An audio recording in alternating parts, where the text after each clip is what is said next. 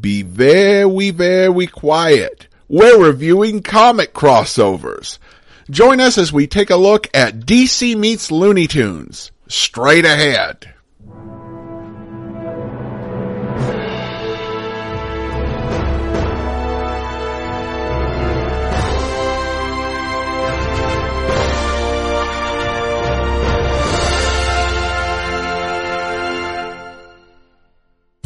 Welcome to the Classy Comics Podcast, where we search for the best comics in the universe. From Boise, Idaho, here is your host, Adam Graham.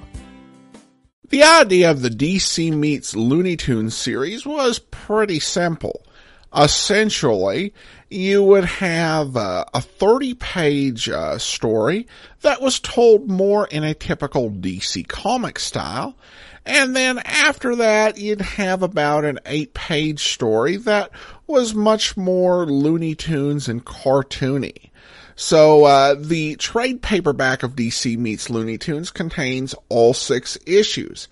And so we start out, the first issue is Legion of Superheroes Bugs Bunny Special Number 1. This story really does seem like it is probably not set with the modern day Legion of Superheroes, but rather the counterpart from the 1980s. The plot is that Supergirl is dying, and so they try to summon Clark Kent from Smallville to come and help.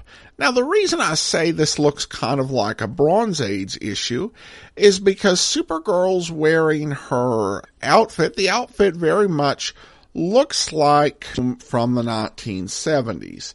And instead of Clark Kent, though, they get Bugs Bunny, who happens to have some carrots that give him temporary superpowers. And I'll be honest that this story is probably the weakest in the collection.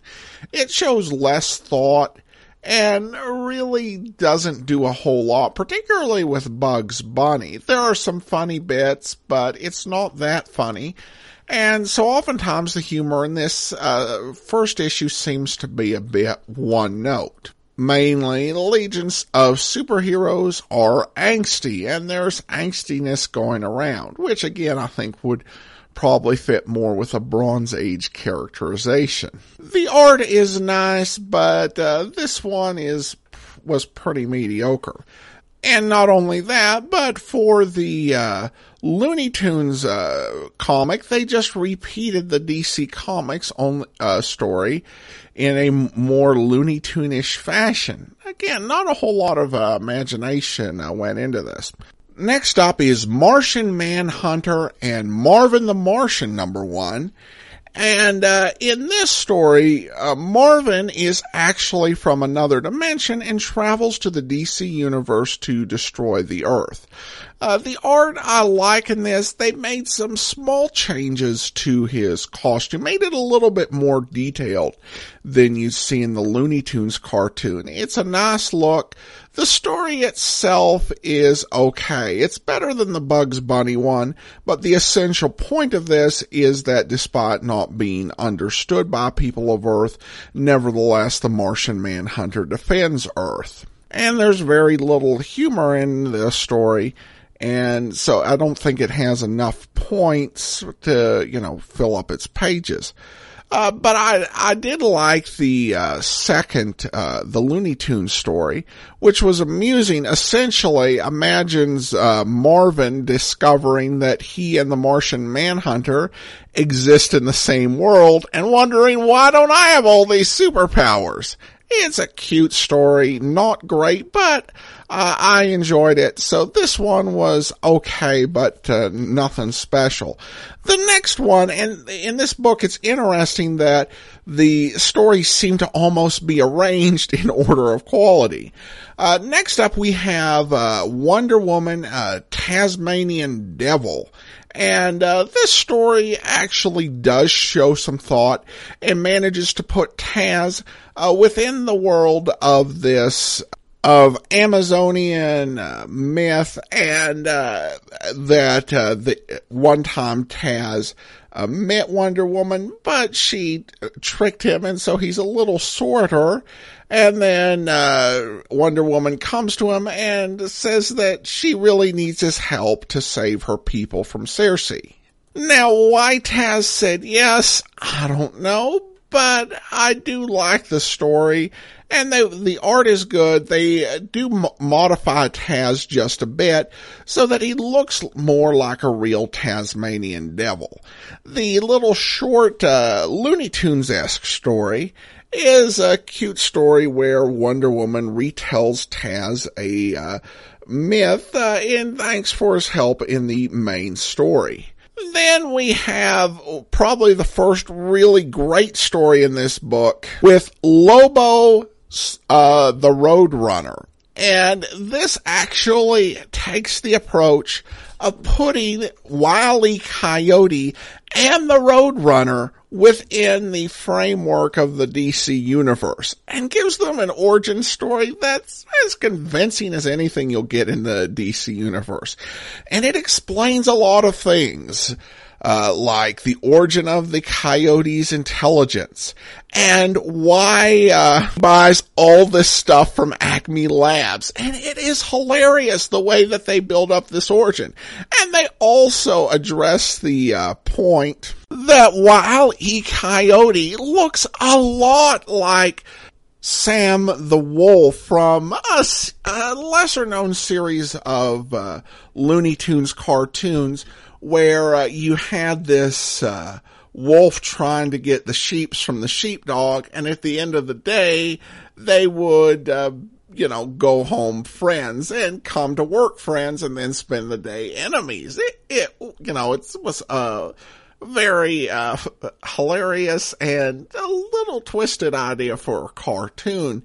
But the wolf looked exactly like Wile E. Coyote, and they addressed that in there, and I appreciate it. The plot where Lobo comes in is that Wile E. Coyote decides that in order to solve this problem of not being able to get the Road Runner, he will go ahead and have an assassin do it.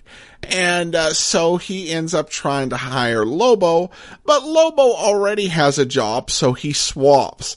And it's hilarious because the job that the coyote gets is to kill Kilowog of the Green Lantern Corps, which probably would be easier than the Road Runner, which Lobo struggles with. And it is just funny. It's clever. It shows respect for the source material, and I like it a lot.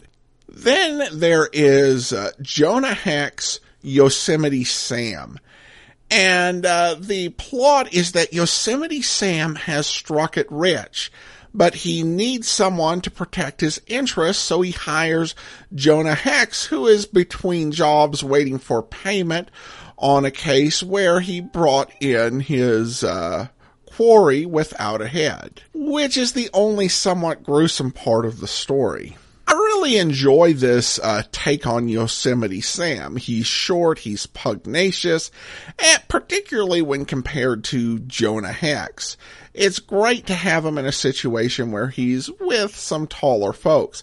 I also like the role they work in this story for Foghorn Leghorn, where Foghorn Leghorn is a bit of a carnival freak and a fighting, tall, talking rooster who comes to warn Yosemite and Jonah Hex about what's going on with the plot to kill Yosemite Sam.